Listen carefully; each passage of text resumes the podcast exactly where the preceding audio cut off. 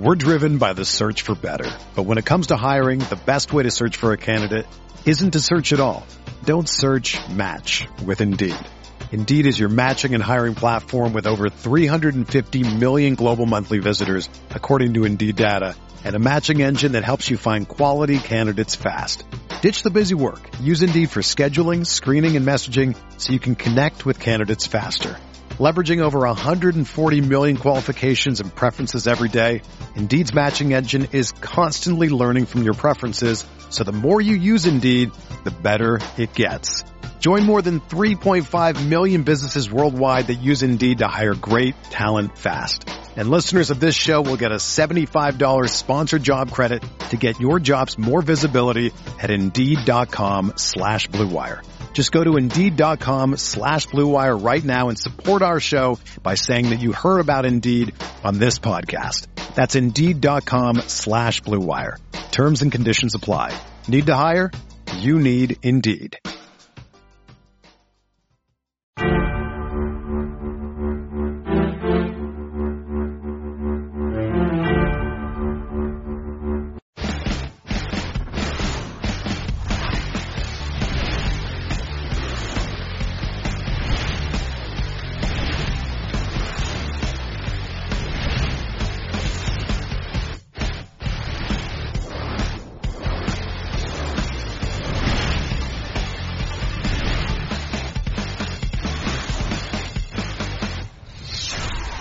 What's up, everybody? Welcome to another edition of the Quant Edge Show here on Roto Grinders. As always, happy to be with you. Uh, we have week number three in the NFL. So I am Justin Van Zuiden. I will be hosting the show for the next hour or so. Uh, and we hope you enjoyed. It. If this is your first time checking out this show, uh, we'll give you a little bit of a rundown here because we are actually making this show free this week. So uh, hope to uh, to get more eyes on it and uh, and you see the value in uh, possibly getting yourself a premium subscription going forward. Uh, so we'll give you the lay of the land here in just a second. But first, let me introduce my two co-hosts. Uh, we've got Elliot Christ on one side from the Quant Edge. Elliot, how are you? I'm doing well. You know, I didn't play enough Patriots defense last week, but we did talk up Demarcus Robinson, so I'll count that up as a victory. And you know, a couple weeks in a row, we've we've kind of nailed everybody. So, you know, it's been a lot of fun to do this show, and I'm excited to be back for week three. Yeah, it's uh, and we can talk about that too later in the show, how to handle chalky defenses, and we've got some bad teams in the NFL this year, and that's going to make I think the rest of this year a lot more interesting from a DFS perspective as far as how to break down what we do with some of these games with huge spreads like we've never seen uh, in the DFS era over the the last six or seven years. So uh, we'll talk about that. Uh, make some time to uh, mention that throughout the show tonight. Uh, we've also got Matt Gajewski here with us, still sporting his White Sox cap even in a tough year. So, uh, good job not being a fair weather fan there. And, uh, you know, you can be on my side this week and, and root for the Cardinals to beat the Cubs in a big series. What's up, guys? Yeah, I, I, don't know about that. I actually live in Milwaukee, so that's kind of a touchy subject right now. That's a um, fun race. Yeah, it is a really fun race. I'm really happy that John Brown and Josh Allen keep hitting though, and I'm excited for another week. Did not have enough Patriots defense, as it sounds like you guys didn't either, but we'll move on.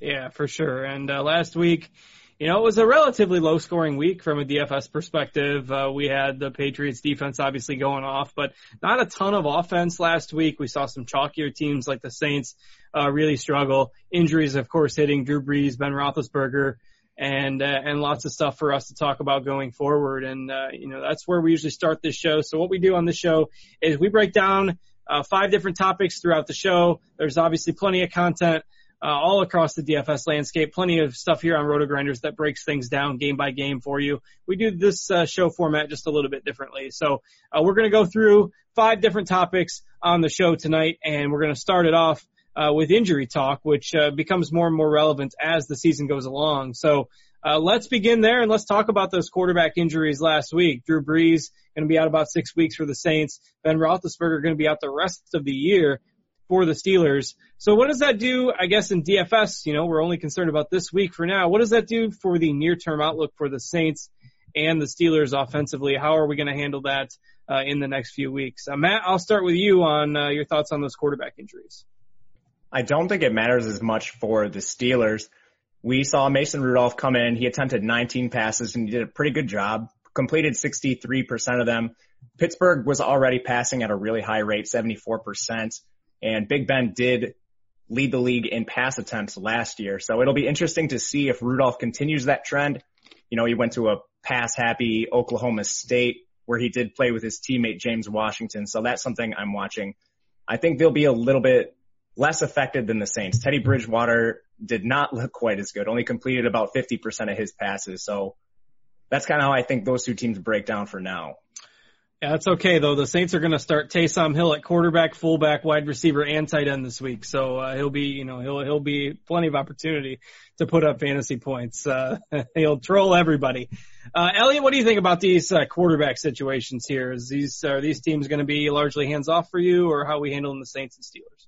So I mean, I, I think each week will be its own individual week. I think one thing that's really interesting is that Sean Payton has already come out and said that he's not even ready to proclaim Teddy Bridgewater as the starter. If Taysom Hill is the starter, I think he's interesting in DFS for his rushing upside. But I mean, I think it limits Kamara somewhat. I mean, we saw him not really have a ton of success last week. I think the Saints will slow it down, try to win with defense. But Michael Thomas, if Bridgewater is the quarterback and they get down, will still get a lot of targets. We saw that last week. With Mason Rudolph, I mean, the coach came out this week and when he was asked about uh, Donte Moncrief, the wide receiver coach, he said, "Yeah, wide receivers need to catch the ball." And, you know, that's, that sounds ridiculous when you say it out loud, but when you watch Moncrief, I mean, he uses his head more than he uses his hands to try to catch the football. And if James Washington takes over that role with the way Mason Rudolph liked to take shots 20 or more yards downfield, that college chemistry, um, and we saw his air yards in week week one and the way he's able to stack defenders. I think James Washington becomes a, an interesting play, but Mason Rudolph will rely on his players to make plays.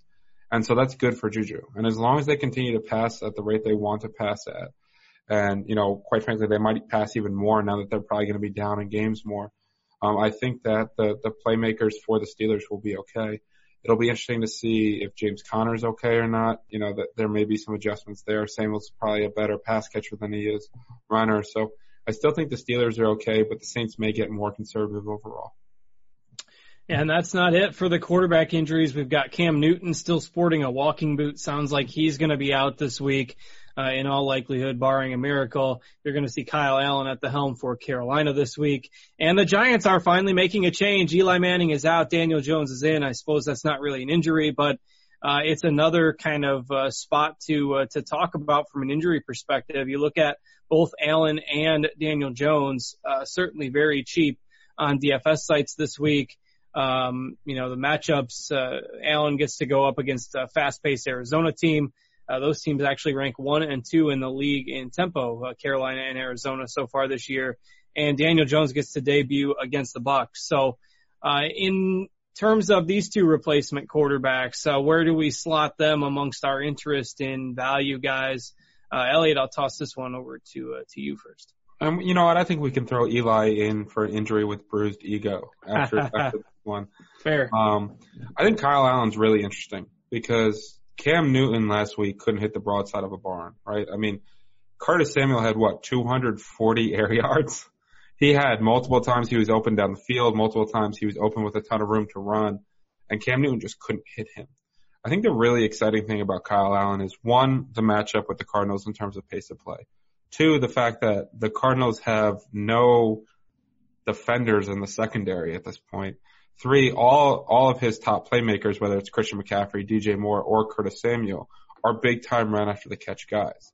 And at 4K on DraftKings, I think he's incredibly interesting to have a game stack, you know, maybe a Kyle Allen, Curtis Samuel, bring it back with Larry Fitz and Christian Kirk, and then play studs around them.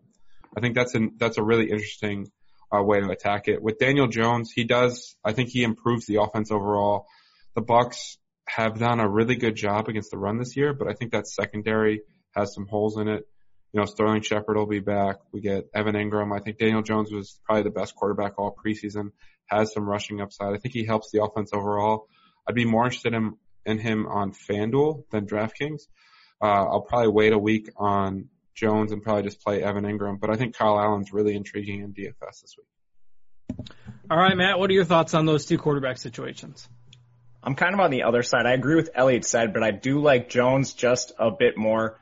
because of his rushing upside, you know, that's a guy that had 1300 rushing yards in his three years at Duke's and he didn't even play a full season his senior year. So that's, you know, kind of like Josh Allen for the Buffalo Bills. That's something we're definitely looking for in our quarterbacks. As for Kyle Allen, I couldn't agree more with what Elliot said at that price. He's actually a really sneaky play. The Cardinals last week, they just got diced up by Lamar Jackson, Marquise Brown, Mark Andrews, everyone in that offense. And if the Panthers play with the pace of play that they have been so far this year, he should see a lot of volume. Yeah, I think it's interesting to see if they'll play slower. I mean, if that game is as up tempo as it should be, the total in that game is only like 44 points. I think that's too low uh, for what it's worth. Yeah. I, I wrote that game in our uh, Roto Grinders uh, grind down this week, and uh, and that was my favorite bet uh, of the week is the over in that game for what that's worth. So um, that that takes care of the quarterback injuries. Obviously, lots of them, and lots of impactful ones that we need to keep an eye on. Uh, there's lots of other situations as well. The Kansas City running backs, Damien Williams seems extremely unlikely to play. Uh, LeSean McCoy maybe has a better shot to suit up. Uh, so those two guys we need to monitor. Marlon Mack uh, seems like he's going to be able to go, but he's questionable for Indianapolis officially. Uh, we've got the Philadelphia receivers, Alshon Jeffery. Every Philadelphia wide receiver seemingly got hurt on Sunday night, so Alshon Jeffery's a question mark this week. Uh, DeSean Jackson's a, a question mark this week, and, and seemingly he, he's not going to play. Um, you know, Tyrell Williams is banged up for Oakland. Josh Jacobs report came out today that he'd lost 10 pounds uh, remarkable number of injuries between week two and week three here. So of these running backs, receivers, uh, I'll let you guys have the floor. Uh, Matt, what are some of the ones that uh, you think are, are most impactful to us this week? I think the Philly injuries are the most impactful. And one that's kind of flying under the radar is Dallas Goedert. And I think his injury is so impactful because of the rate Philly uses 12 personnel. So it'll be interesting to see if this is a shift they make to more three wide receiver sets this week you know, last week we saw Zach Ertz play 100% of the snaps. Before this game, Philly had been running 12 personnel at basically the highest rate in the NFL. So that affects everything from Nelson Agholor to Ertz. And then obviously to the players everyone wants to play, JJ Arcega-Whiteside and Mack Hollins. So I'm just interesting to see, interested to see how Philadelphia handles the Goedert injury. Yeah, just a lack of bodies there. Uh, you know, you've got Agholor, you've got Ertz that are healthy, and then uh, Arcega-Whiteside should be looking at more playing time this week uh, for sure. Uh, Elliot, how are you handling kind of those other um, spots to monitor? Yeah, I mean, week two was was brutal for teams, right? I mean, even Jason Peters got hurt for the Eagles as well. And Zach Ertz saw 16 targets last week. Nelson Agholor saw 11. I mean, Agholor, because it was the Sunday night game too, no one got priced up. So there's a lot of really good cash plays in that Eagles game. Um, I mean, if, if Damien Williams and LeSean McCoy misses, Darwin Thompson becomes, you know, your cash game lock of the week. If Marlon Mack misses and it becomes the Jordan Wilkins show against the Falcons team that funnels passes to the running back, he becomes in play. Even Nyheim Hines becomes in play. I mean, this is a big news week because there's a lot of guys that are currently questionable and it could open up a ton of value. I mean, there's there's a few studs that everyone wants to play, right? Whether it's Zeke is 23 point home favorites or whatever insane total the Dolphins are underdogs by this week, or Dalvin Cook or Christian McCaffrey. I mean, you're people are going to be searching for value, and you know a lot could really open up this week. And running back for me is the position where I'm willing to eat chalk the most, especially at a, a guy near min price if he's projected to touch the ball 15 to 20 times. All right. Yeah, that's, uh, you know, these are some spots where, especially as it gets harder and harder to find value, uh, we're going to need to monitor these injuries, especially the ones that break later or get confirmed later. Uh, for example, you know, the situation in, in Kansas City with their running backs. And of course, they're still without Tyreek Hill as well. Uh, Tevin Coleman still out for San Francisco. Um, let's see. Michael Gallup's going to be out a couple weeks for Dallas. Not that they need him this week as 21 point favorites anyway.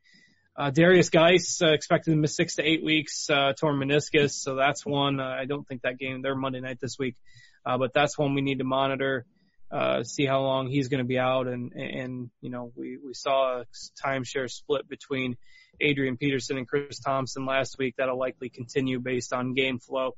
Devin Singletary got hurt last week too. Uh, so Frank Gore 20 carries once again. Uh, seems like it's going to be in play. I mean, there's just uh, lots of injuries. Uh, David Njoku got hurt uh, on Monday night, broken wrist. He's going to be out a while. I mean, if you go to uh, an injury report page for skilled players, it's almost three times as long as it was last week. Um, Elliot, is there any more that we haven't mentioned that you think specifically uh, relate to how you're going to handle your DFS lineup building this week? I think we, we touched on the biggest one. I think Michael Gallup's interesting to see is Devin Smith in play, you know, against that team. Is he going to take up some of those air yards or do we want to move him over to Amari Cooper?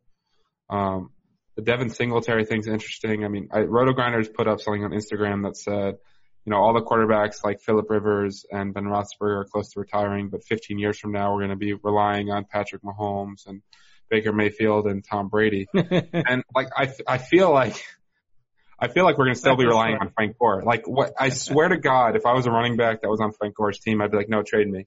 Like this is a curse. He's going to be the third string running back and I'm going to get hurt and he's going to play, you know, 66% of the snaps. And it is interesting that Josh Allen was a big time red zone threat last year and he still is this year. Don't get me wrong, but Gore has seen 75% of the red zone carries for the Bills. So I guess he's in play my my thing is in general the the stud backs this week are really where I want to go, but there could be a lot of value, you know, with with the Colts and the Chiefs running backs. Those are certainly situations I don't want to ignore. All right, Matt. Anything else you want to touch on on the injury front? Yeah, I'll touch on the Damien Williams situation. If we do get news that McCoy and Damien Williams are both out, I don't really think I want to roster Darwin Thompson still. Darrel Williams is a little bit worrisome to me. He has been playing a little bit of snaps this year, and Darrel Williams is actually a player that was splitting time with Damien Williams right when um, Kareem Hunt was suspended last year. So that's just at least a little worrisome for me. And then just adding to the Frank Gore, I mean, they're they're six point favorites. Buffalo is, and then they've been doing really well in the red zone, like Elliot has said. They've I believe they've converted all of their their red zone attempts so far this year. So highly efficient even in Frank Gore's old age.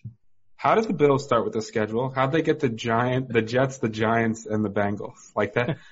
in terms That's, of uh, great that, matchups, the. NFL having a, a, a little bit of pity on the Buffalo Bills for their, uh, you know, their early playoff exit a couple years ago uh, after the kind of miraculously making it there, and it's just, uh, you know, giving them some confidence with a good start. So, uh, yeah, that's that's my theory on that, anyways. Easy Uh, matchup this week. yeah. Yeah, I mean it, it is a, you know a, a perfect opportunity to Buffalo for Buffalo to uh, to go to three and zero. All right, let's move on to our second topic then, uh, which is cash game chalk plays. We'll talk about the cornerstones, the obvious plays this week before we get into some GPP pivots. And this is a week where you're going to see a lot of people probably pay up at running back for one of the top end guys, whether it's Ezekiel Elliott or McCaffrey, or maybe going down to Dalvin Cook. Austin Ekeler's been pretty good through a couple of weeks, and uh, those guys are going to soak up some ownership with limited value at the position, at least limited reliable value at the position this week. And you're going to see people saving at wide receiver as kind of your popular build. I'll let you guys break it down a little bit here. Uh, Elliot, uh, which of these chalky uh, high-end running backs are, are you most likely to roster this week? Do I have to pick one? Is that how this game Uh, works? you can pick two if you want, or in in cash, it's going to be uh, Christian McCaffrey and Dalvin Cook for me. I mean, Cook is performing at an amazing rate, and we've seen that throughout his career when he's healthy. He's got the breakaway ability. The Vikings only want to run. I think if Mike Zimmer, if it was up to Mike Zimmer, they'd never throw the ball again. And Christian McCaffrey, you know, that Arizona Cardinals defense is one that we've looked to target running backs against for a while. As high owned as he's projected to be, I still think it's lower than it would have been if he's not coming off a bust of a week on Thursday night football. Um, and I really want exposure to that game. Like you mentioned, the pace. I think he's going to be worked heavily in the passing game, in the running game. You know, what he's going to play 100% of the snaps. The thing with Zeke that worries me is, you know, does he get all of it in the first half? Because there's a really good chance it's 23 point home favorites. You know, we saw it in the first week with Tony Pollard, who touched the ball 13 times. You know, they kind of, they don't have Zeke in much in the second half because it doesn't really gain them anything. So the question is, does he get his by that? I mean, obviously, it, there's no guarantee the Cowboys cover this game. The Dolphins could keep it a little bit closer and Zeke could go off. But if I had to pick two of the three, it would be Cook and McCaffrey for me. Uh, we we hope for a miracle, uh, a couple touchdowns by the Dolphins to at least keep it remotely competitive, maybe for three quarters. Uh, but yeah, Dallas minus 21 and a half, minus 22, depending on how you, where you look. And, uh, the Patriots are minus 22 and a half against the Jets, which is two 21 point spreads in the same week, uh, which I am fairly confident I have never seen. And, uh, you know, the last time it, it happened, it just doesn't happen very often. Uh, I was reading some stuff on this yesterday and, you know, the largest spreads in NFL history, a couple 28, 27s. I believe the two largest ones were not covered for what that's worth, but uh, Broncos Jags a couple years ago, everyone yeah. was all over the Broncos, right? And I think the Jags lost by like seven points or something like that. Yeah, and um, last year there was the infamous game where um, Minnesota was favored by 17 against Buffalo in the early season, and Buffalo beat them 27 to six. So I'm not saying that that's going to happen here. I certainly don't expect Miami to go into Dallas and win. I don't expect the Jets with their third string quarterback to go into New England and win. Uh, but uh, crazier things have happened in this league. So, uh, Al, or no, I already went to you, Matt. Uh, what are you looking at with the uh, high end running backs this week? I couldn't agree more with what Elliot said on Zeke. I think the the main worry is just that he gets pulled. You know, if he plays a half, it's just not going to be viable in DFS this week. Looking at Saquon Barkley at 9100, obviously he's in play every single week. 25 touches last week. He has target counts of six and seven. You have to think Daniel Jones is an upgrade on this offense, but I think the only worry here is whether Daniel Jones will target Saquon as much as Eli did either way, I think he's a focal point of this offense. They have a pretty good offensive line. So I think that's just a small worry. Also should be noted, um, Christian McCaffrey, he was limited by Tampa Bay last week for what that's worth. I'm not, not really considering that, but just thought I'd throw it out there. And then Austin Ekeler, he's kind of a direct pivot off Dalvin Cook. I do prefer Cook one to one, but Ekeler's been seeing a lot of work this year too. 19 and 23 touches. He has target counts of six and seven. This, this particular game, it is an over under of 48 and a half. That's the second highest on the slate. And then as far as matchup goes, the Texans have been quietly allowing six yards per carry to backs. That's the worst in the NFL. Allow some damage to backs out of the receiving game. Fournette had four for 40. Kamara had seven for 72. So Ekeler can really work in all phases of the game here. Yeah, Ekeler's been very, very solid through the first couple weeks. 12 catches, uh, 75% snap share. I mean, he's, uh, he's been a guy that's probably right. What's he's that? Melvin Gordon. He's he plays the same exact role Melvin Gordon does. He just doesn't get priced the way Melvin Gordon. Yeah, not uh, and not looking good for Melvin Gordon on the leverage front when uh, Ekeler can come in and, and you know put up the same type of production. So um, those are kind of the chalk plays at uh, at running back this week. Uh, you know, you're going to want to fit in at least one of those higher end guys, maybe even two if you can save at the other positions. And I think the big question at receiver is what to do with a mega cheap Nelson Agholor. Do you have to plow him into your cash game lineups? He's 4,800 on FanDuel. He's 3,600 on DraftKings. Uh, he's 7,800 on Fantasy Draft, 14 bucks on Yahoo. We basically got him projected at 30% ownership everywhere um, because you know the Eagles are are missing two, possibly three other targets with Goedert and Jeffery and Jackson all banged up. Uh, so it's you know it's a simple question: Do you have to play Nelson Agholor if you're making uh, one you know cash game lineup this week? Uh, Matt, I'll start this one off with you. I don't think you have to play him. He is a very strong play, but you do have JJ Arcega Whiteside in the same offense at 3,500. The targets were very skewed last week. Arcega Whiteside did only have four. Agholor had 11. But Arcega Whiteside did run just one fewer route than Agholor. And then, you know, not knowing whether Philadelphia is going to employ more 12 personnel this week, I'm kind of off Mack Hollins. I think it'll be Arcega Whiteside and Agholor that are st- soaking up this, the snaps here. Arcega Whiteside, I'm a big college football DFS guy and, and he was dominant at Stanford, a huge red zone target. And, you know, my opinion on him is probably a little bit skewed from how good he was, uh, with the, uh, the collegiate game. So I'm a fan of him. Um, but uh, everybody will, you know, will certainly be flocking to Agholor uh, after last week's performance in cash games. Uh, Elliot, what's your thoughts on uh, on Agholor and uh, how important he is this week? I mean, first, just to echo, JJ Arcega Whiteside was something else at Stanford. That guy played like Mike Evans in college. I mean, he, he's a touchdown machine it is interesting that you know he he was phenomenal this preseason, but he has very little you know in-game experience with Carson Wentz. And if we look back at last year, Nelson Agholor led the team in target share at 21.7% when Alshon Jeffery was off the field. At 3,600, I think you kind of have to play him in cash. I think you, you can absolutely fade him in GPPs. You know, JJ Arcega-Whiteside's probably a good pivot, direct pivot off of him in GPPs. But in cash, I'm, I'm guessing he's probably closer to 60 or 65% owned in cash. And I don't, I really think he can only hurt you you, you know what I mean? Like by, by fading him, even if he scores eight points, you're not jumping up that much against the field, and he's going to allow people to play all those studs. So I, I really think from a roster construction standpoint, cash, and just a pure value, that he makes a ton of sense as a guy that's probably locked into seven or eight targets this week. Just for clarity for all of you out there, we had to get Elliot on the show here tonight to uh, get him doing something other than looking up Derrick Henry's high school stats, uh, which he was fascinated about on uh, social media this morning. Uh, we're taping this up Thursday night. So uh, I will admit, though, uh, they're pretty good high school numbers for the guy.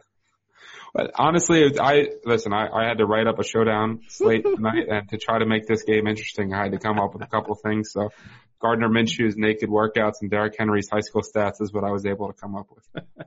uh, it was pretty entertaining watching that on Twitter this morning. So, uh, and the, uh, the, the gif of the lawnmower, um, running everybody over was pretty good. Uh, let's talk about some of these other guys. So from there, I mean, the, uh, the, the build gets a little less obvious. Um, let's talk quarterbacks for just a second in cash games. You know, you've got the expensive guys. You've got Mahomes. You've got Lamar Jackson in a head-to-head showdown this week. You've got cheaper guys like Jameis Winston and Kyler Murray and the new starters like uh, Daniel Jones, Kyle Allen.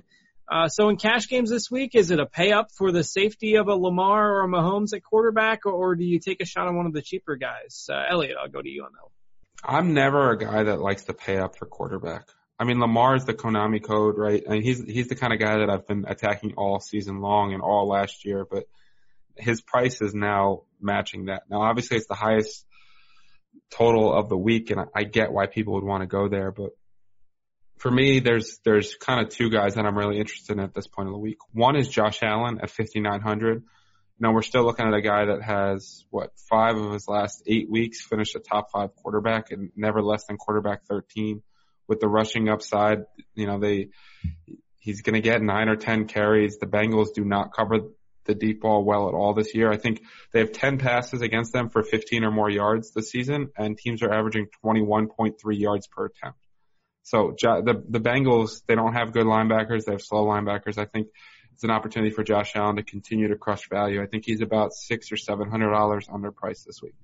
Kyle Allen is 4K against the Arizona Cardinals defense, right? I mean, I, I'm, I'm not, I don't, they're not quite the Miami Dolphins, but that defense is, is pretty atrocious. And he does have a little running upside as well. I think he ran a 4.76, uh, in the combine. He's, he's got some athleticism I talked about earlier. He's got the playmakers, very pace up game. I, I think that at 4K in cash, there, he really doesn't need to do much to get you there. And if he throws for a couple touchdowns and maybe gets 20 yards rushing, he's going to set up your cash lineup to fit in all the other studs that you want. So I think Kyle Allen's absolutely in play for cash this week. And he started in week 17 last year, actually got a victory and, uh, 225 yards, a couple scores, I believe, in that game, um, from looking that up, uh, the other night. So, uh, you know, that's and a rushing touchdown in that game as well. I think. He did. So, um, you know, in, in the pace that game will likely be played at, uh, I certainly think that it's not out of the question. Of course, this is all assuming that Cam Newton officially gets ruled out, which we expect, uh, but has not been confirmed as of the time that we are taping this video. Uh, Matt, what are you doing at quarterback this week? My favorite play is pivoting over to the other side of that game and targeting Kyler Murray at 5,800. I think he's just a little bit cheaper than Josh Allen here, but he brings just as much, if not more upside.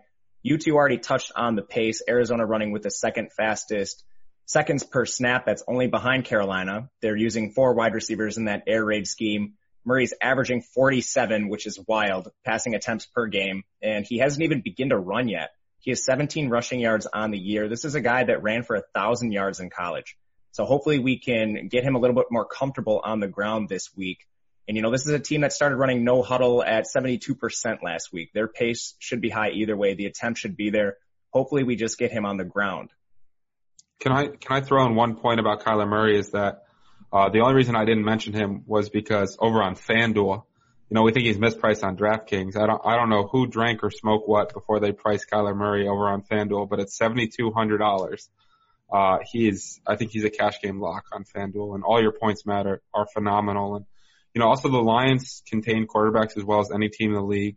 And he played them week one and the Ravens are really good at containing quarterbacks as well. So the Panthers are about middle of the road and, you know, all he needs is one or two. He's still got what, seven carries on the season? That's not terrible rushing usage. So I, I think the Kyler Murray call is phenomenal. Yeah, Murray certainly a strong play here, and obviously last week he looked comfortable against Baltimore. I mean, he didn't uh, didn't necessarily lose the game, and you look at the end results in that game. I mean, the Cardinals settled for three field goals inside the five yard line. Uh, surprised they didn't go for some of those, but uh, you know ended up losing by one score, and uh, it certainly wasn't Murray's fault that they lost that game, and, and as a tough road matchup as a two touchdown underdog, it held himself up pretty well. So uh, things should get a little easier for him, and he's back at home this week. So I like that call as well, and I think he's in play, uh, whether it is cash games or GPPs. Uh, anything else you guys want to touch on in terms of cash game roster construction? Actually, I said we touch on this, so let's do it. Um, let's touch on defense. I mean, Elliot, you mentioned you didn't have enough of the Patriots D last week. Uh, seems like defenses against uh, Miami are going to be a thing. You know, people play the Patriots again against the Jets, Dallas again against Miami, uh, with both teams being three touchdown favorites. Uh, is it a priority to jam in a top tier defense this week? I mean, listen, I think this is going to be the the theme of the season, like you said, with the Dolphins as bad as they are. And Josh Rosen's in there now. He's more of a statue than Fitzpatrick. He's been turnover prone. But ultimately, paying up for a defense at such a high variance position, where if the Dolphins don't have a, def, you know, or the Cowboys don't have a defensive touchdown, and the Dolphins score any points, you know, there, there there's a lot of opportunity for paying down this week, saving eighteen hundred dollars on a team like the Chargers against the, the Texans, who have allowed four more sacks for eight straight weeks. You know, that, that provides a nice little floor there as well. So I'm probably going to stick to my guns for a while and just say I don't really pay up for chalky defenses. That's, that's not the way I go with such a high variance position. You know, defensive touchdowns are, are so random. It's really tough to rely on them.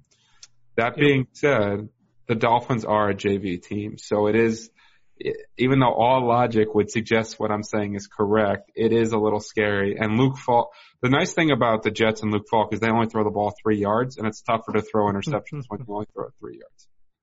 Yeah, Le'Veon Bell caught what ten balls on Monday. so uh, they, they, I just need to say this because we talked about uh, the the Jet me going on the Jets game last week. Yeah. I, at halftime, they had nine pass attempts and they they had four passing yards. And I asked a couple of Jets fans as I walked up, I was like, what is going on? And they're like, man, I'm just here to drink beers, man. I don't even care about I was like, listen, that's the right approach if you go to the, go see this team play. So, um, I mean, I'm just ripping on the Jets, but the, the beers uh, consumed ratio is greater than the yards per attempt uh, for the Jets. Um, yeah, I, I mean, I think the logic holds, and it's really tough because of recency bias to to not say, well, you just got to jam in Dallas or you just got to jam in New England. Um, but it, the defensive touchdowns are so fluky, and you know the Dolphins, as bad as they are, they're not going to give up two defensive scores every week. Uh, we hope. So I, I do do think that it's you know it's it's not mandatory to do that. I mean, you can go down and get a if you're playing on DraftKings, you know Buffalo is 900 cheaper than Dallas, and they've got a similar similarly good home matchup against Cincinnati. So I, I don't think it's a requirement. Certainly, if you have the salary, go ahead and do it, but I don't think it's a requirement. Uh, Matt, what are your thoughts about the uh, the defense against the Miami theme? I agree with Elliot. I think it's just a very high, it's a high variance position. In week one, we saw, I think it was San Francisco lead the position in points and they were down at something like 2200 or 2400 on DraftKings. And just as far as last week goes, correct me if I'm wrong, but I believe Pittsburgh had two defensive touchdowns called back. If those touchdowns stand, the slate looks very different at the end of the day. As far as the Chargers go this week, my two favorite things to target when looking at cheap defenses are whether they're going to be playing from a lead, you know, can they kind of pin their ears back and pressure the quarterback?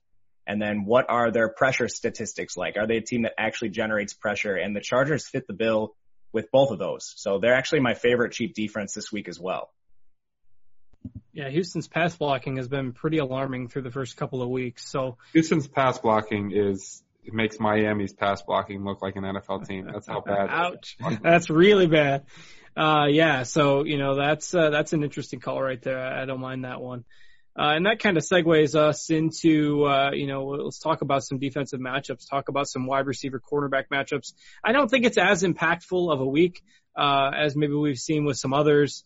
Um, you know, I, I think it's, uh, you know, the first thing that caught my eye was, uh, that uh, DeAndre Hopkins, poor guy has to go against Marshon Lattimore and Jalen Ramsey, and now he's likely going to be shadowed by Casey Hayward this week. The guy hasn't been able to catch a good matchup in three weeks.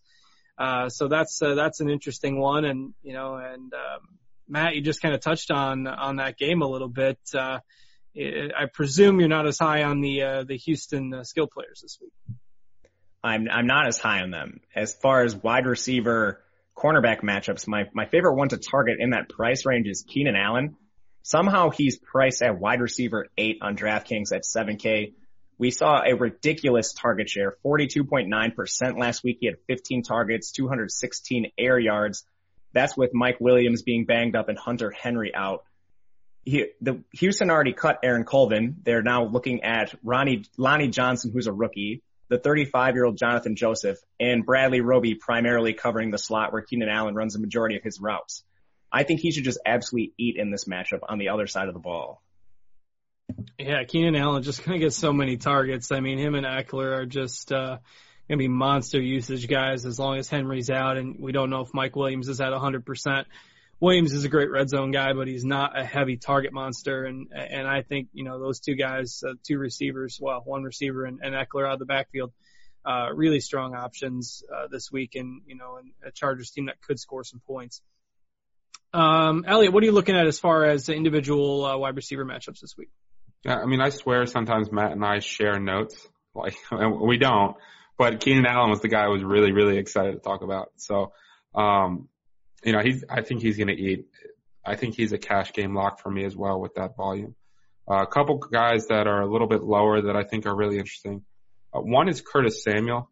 And last week he had what, 240 air yards, led the league in air yards. We're looking at a Cardinals team that gave up, uh, everything to Marquise Brown. And, and in week one, Kenny Golladay and the air yards got them. They're on their backup cornerbacks. I think that he's going to, he's priced too cheap and he didn't really go off the way he, he should have based on his volume. I think he's a really strong bounce back candidate and a really good matchup. And Kenny Golladay is another one for me with a lot of those Bucs receivers being chalked this week. Uh, I think he's a really strong pivot against an Eagles team that was that allows what 115 yards to wide receiver ones this year and 108 last year. He's one of the top guys in air yards. He he clearly is the number one receiver on that team. Even though coming into the year I thought it'd be kind of more of a one A one B. Stafford has taken the most deep shots of any quarterback in the NFL this year, and that Eagles secondary is a mess. So I think Kenny Golladay at 6,600 is really interesting.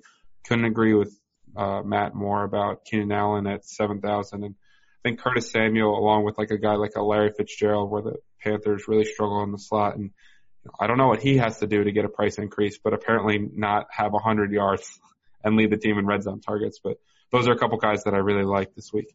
Yeah, how about Larry Fitzgerald? Back to back 100 yard games, 24 targets in two weeks. Uh, he's back, man. He's he's got the Frank Gore youthful juices flowing. Larry Fitzgerald, uh, fun to see uh, him producing uh, still. You know, this all the rumors about uh, retirement and all that. He's he's putting that to uh, to rest right now. So Fitzgerald, Christian Kirk, uh, obviously, if you're if you're interested in playing Kyler Murray this week, uh, those those two should continue to uh, soak up plenty of targets. And uh, Kirk went over 100 yards last week as well. Um, let's see. Any other any other specific uh, cornerback matchups, you guys? I I just I don't think it's as impactful of a week for individual one-on-one matchups. I think one other guy I just want to mention because Jimmy Smith is going to be out is that Sammy Watkins isn't going to have that hard of a matchup this week.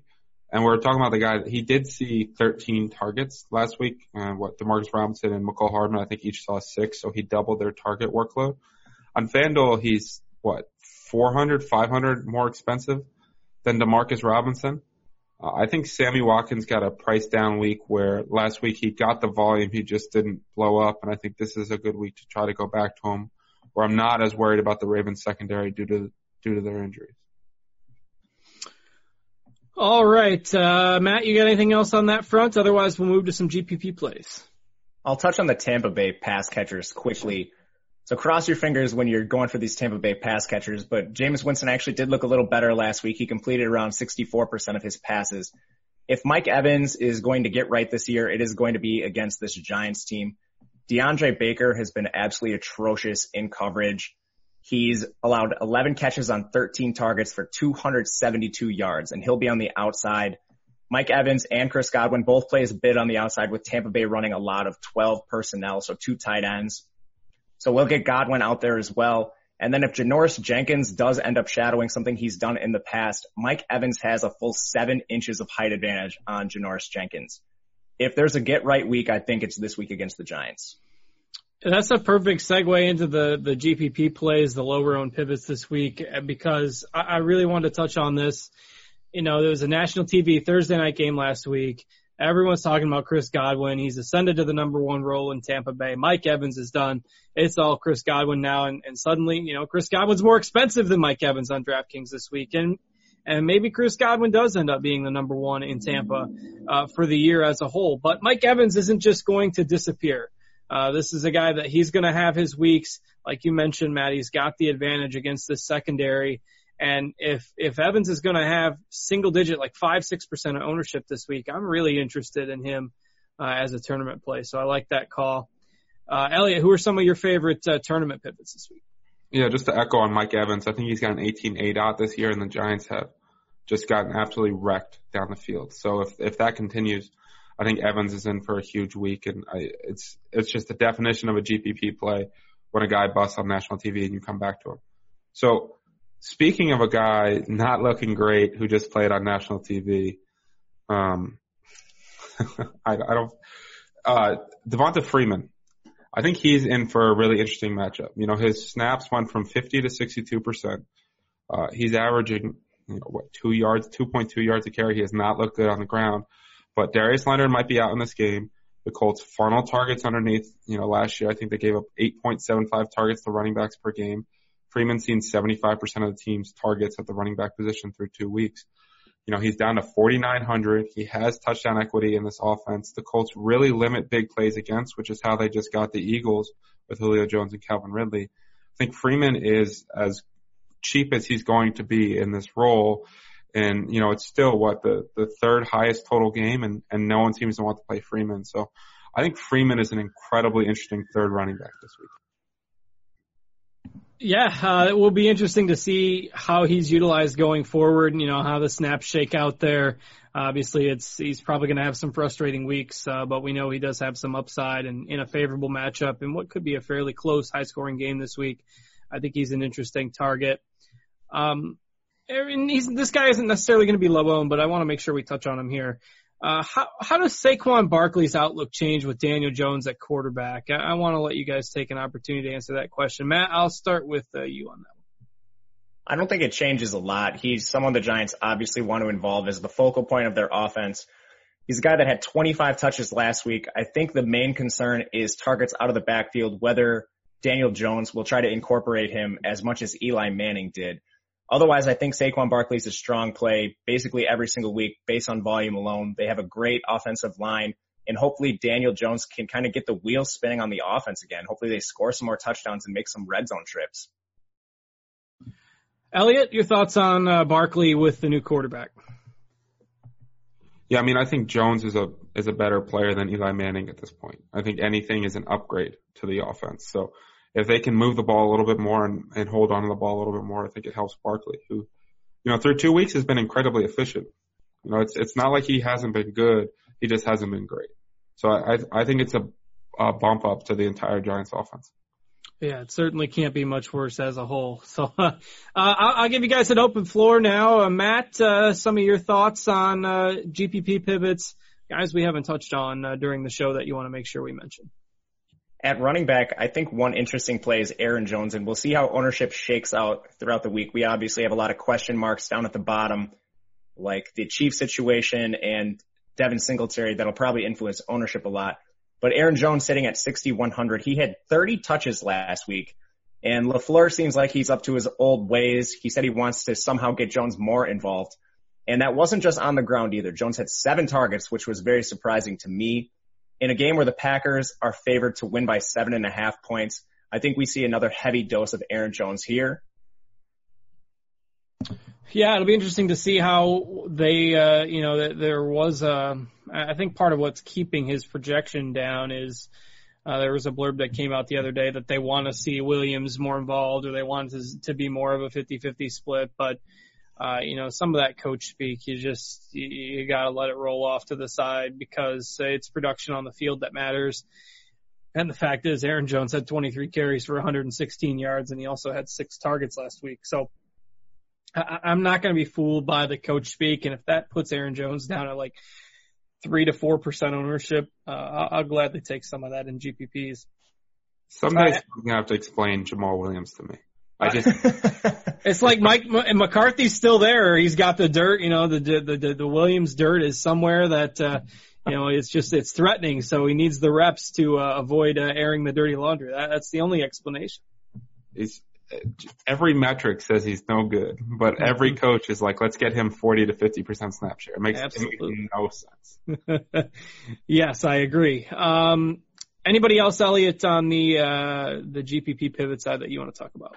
So I don't know if these are necessarily pivots. Um, one, one might be a leverage play in the Cardinals game, but I'm going to go a couple really cheap guys that I expect to have nearly no ownership. Damiere Byrd of the Cardinals has played 90% of the snaps back to back and has 14 targets. Uh, I think he's interesting exposure at 3K. Uh, if he scores a touchdown, he's got 20 point upside. If you're looking to stack that game, I think he's definitely a guy you want, you know, to, to mix in some exposure with, and I think he's going to carry no ownership. Um, I think that one's a very sharp play. This one, I'm, I'm interested to kind of actually hear your guys' reaction, and no reaction will tell me what I need to hear as well. Uh, Ty Johnson of the Lions the Lions just cut CJ Anderson, who played 20% of snaps. Ty Johnson's snaps went from 9% to 20%. They were high on him all offseason. Uh, he's an explosive player. They want to use him in the pass catching role, so to speak, even though he didn't really do it at Maryland. And uh, I've saw a lot of beat reporters talk about that the CJ Anderson getting cut has actually says a lot more about Ty Johnson than Kerryon Johnson. So at 3K, uh, if he plays, you know, they've, they've really tried to keep Kerryon Johnson's snaps under 60% so far. If he plays 40% of the snaps, I think he's got a shot to do something. So, you know, it's, it's a, it's not a single entry kind of guy. It's probably a 150 max where you have maybe three or 4% to, to, to triple the field. But uh, I think Ty Johnson at 40% snap share is interesting at minimum price. Yeah, that's a really intriguing call. Could be the Demarcus Robinson of this week, if you will. Um, like the guy's hair. That's uh, certainly uh, I could never pull that off, but uh, uh, will be interesting to monitor that uh, that snap count and against the defense and basically a team that's been ravaged uh, already by injuries in the Eagles. Um, Detroit's got a pretty low team total, but if he's going to play more of the passing down reps, you know, if they're behind, that doesn't necessarily hurt him. So um, at 3K, doesn't need to do much to pay that off if he gets in the end zone uh, you know, or catches five balls, something like that, uh, certainly pays off that price tag pretty easily. And, uh, if you're fading some of the other chalkier value, I think that's really intriguing. So, um, Matt, anything else to add before we move to our final topic? I'll just echo Elliot on Damiere Byrd. I think he's a fantastic play. He, he kind of provides this direct pivot off Nelson Agholor and JJ Arcega-Whiteside, who will probably be a little higher owned in tournaments. But Damiere Byrd at 3K, Elliot touched on this, the snap share and the targets, but I don't think people should be worried about Crabtree at all. It seems like he's playing for Keyshawn Johnson more than anyone else. Damiere Byrd only has 106 air yards this year, and I think that will keep some people off him. But he's quietly a super fast big play receiver. He had 4.32 speed coming out of college. So this is definitely a guy that can break a big play. He has that in his toolbox. A 20 point game is not out of the realm of possibility for Damiere Byrd. And for all you narrative street people, right? This is against his former team that he used to have big plays for. So if you're if you're a narrative street revenge of the of the bird, you know, revenge he, of the bird, he find his former team. The bird is the word. Um, all right, let's move to our final topic. Let's talk some game stacks, some interesting spots to target. Mine is not going to be a surprise. I've talked about it a couple times on the show. I think the total in that Carolina Atlanta or Arizona game is far too low at about 44, 45 points uh, with the pace that those two teams play at. the fact that you can get guys like Kyler Murray and Kirk and Fitzgerald and uh, possibly Kyle Allen, and you know you can get those guys at cheap price tags. Obviously McCaffrey or David Johnson you're paying for, but the passing games for these two teams are very affordable in DFS.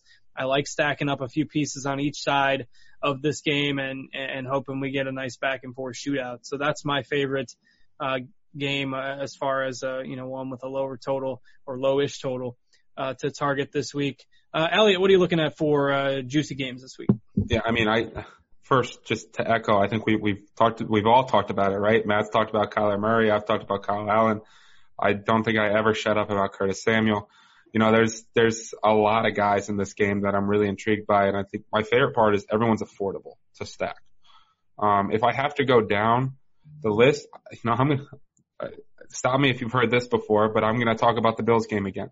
You know, Josh Allen and John Brown. You know, this is I don't know what they need to do to get a price increase, but Josh Allen wants to throw deep, and John Brown has what 40 percent of the air yards and is averaging. Yeah, he's been great. And the Bengals, again, like I talked about earlier, on your passes 15 or more yards down the field, they give 21.3 yards per attempt. That's absurd. Uh, you know, the Josh Allen kills bad defenses that don't get after the passer and can't cover deep, and that's exactly what the Bengals are. And if I'm looking to bring it back, I think Tyler Boyd's really intriguing. I know John Ross had that big play at the end of the game that made his numbers, I think, look a little bit better than he actually played. Uh, don't get me wrong, John Ross has had an excellent start to the year. There's no way to counter argue that, but Tyler Boyd's going to avoid Tre White. He's going to go in the slot. He had a big touchdown call back last week. You know, we're looking at about eight to ten targets in this game, and as a little mini game stack, I like a Josh Allen, John Brown, run it back with Tyler Boyd. You know, you talk about John Brown, and we always have talked about his big playability, and everybody knows that. But this guy's put up solid production this year, and he doesn't have a catch longer than 40 yards. He's got 18 targets in two games. Like this is a a safe John Brown plus the upside that we haven't seen yet. So uh, this matchup against the Bengals could be one for that upside to show up in 5,500 on DraftKings. Super cheap uh, for John Brown. So I love that call there. Uh, uh, Matt, uh, what are you looking at as far as uh, some other uh, games to target if you're looking to stack some things up this week? I like the New York Giants Tampa Bay Buccaneers game with it's right around 47 and a half at the over under right now. But like we talked about before, this is a really sweet spot for Tampa Bay pass catchers. And I think that has to put Jameis Winston in play, who did perform a little bit better last week. Again, 64% completion was pretty good here. And these New York corners are just absolutely atrocious. They're a team you want to target all day. Running it back, say you play Jameis and Mike Evans or Jameis, Mike Evans and Chris Godwin even, which I think is in play. You can take Saquon or Evan Engram, Sterling Shepard. All of these guys have very low aDOT. Sterling Shepard finally back off the injury. Maybe he draws some lower ownership here. All right, yeah, those are some uh, certainly some games to target. I like the prospects of that game, and then of course the game of the week. Obviously, everyone's going to be watching Baltimore and Kansas City. Lamar Jackson against Patrick Mahomes. That one should be a lot of fun. A couple two and zero oh teams, and uh, you know it's been really impressive to see Lamar Jackson, uh, the way he's grown as a passer this year, and he's not sneaking up on anybody from a DFS perspective. But uh, I'm really looking forward to watching that uh, battle this week with those two young gun quarterbacks and uh, see if they can have a little shootout there in Kansas City. So that one should be a lot of fun. One fun question to wrap it up on that game. If you had to pick one, are you going with Lamar Jackson or Patrick Mahomes? It's a great question. I don't want to spoil anybody's answer. So, uh, Matt, what do you think? I'll take Lamar Jackson with his rushing upside. Yeah, we, yeah. we didn't. He, he didn't have to do it in week one because they blitzed Miami, but last week in a relatively competitive game, 120 rushing yards, 16 attempts, and the fact that you know he threw for 275 and a couple scores. Uh, look, you're not going wrong with either one of these guys, and with Jimmy Smith out for the Ravens, uh, Mahomes can certainly sling it around. But I'll, I'll take I'll take Lamar by a hair. Uh, but uh, not not saying I'm trying to slight Mahomes at all. I think the answer is yes, right? There yeah, the answer is yes. Here, but, uh, that's uh, correct. I, I but, agree with you guys. Lamar Jackson for the savings and the, the the rushing upside is just such a cheat code. Yeah, now, yeah. I mean, 40 yards is a touchdown. Yeah, if he gets 100 yards and a touchdown rushing, which is well within his range of outcomes, and we're we're talking about what 19 points rushing, and then you add in all the pa- passing, it's going to be tough tough for Mahomes to to match that. So, I think Lamar Jackson's the higher ceiling player, and that's coming from just I mean, I don't even know how I say that when you watch uh, Patrick Mahomes play football, but I, I do agree with both of you that Lamar Jackson is the way I would go. All right, uh, that's an action-packed hour, and that's going to wrap us up for this week. So, uh, those of you who are watching with the free stream this week, uh, we hope you enjoyed it, and we hope uh, that uh, you'll consider a premium subscription so you can come back and watch us each and every week. And uh, of course, you know you can check out Elliot does a ton of content with the Quant Edge. You can check them out at thequantedge.com, and plenty of good tools over there. And really excited to be partnering up uh, with Elliott and Company this year uh, with RotoGrinders. So check them out, thequantedge.com, and uh, check out all our great Roto Grinders premium content as well. So for Matt and Elliott, that's going to wrap us up for this week. We thank you so much for watching, and thanks to our producer Simon as well. I'm Justin Van Zuiden. Have a great week three, everybody. We'll see you later.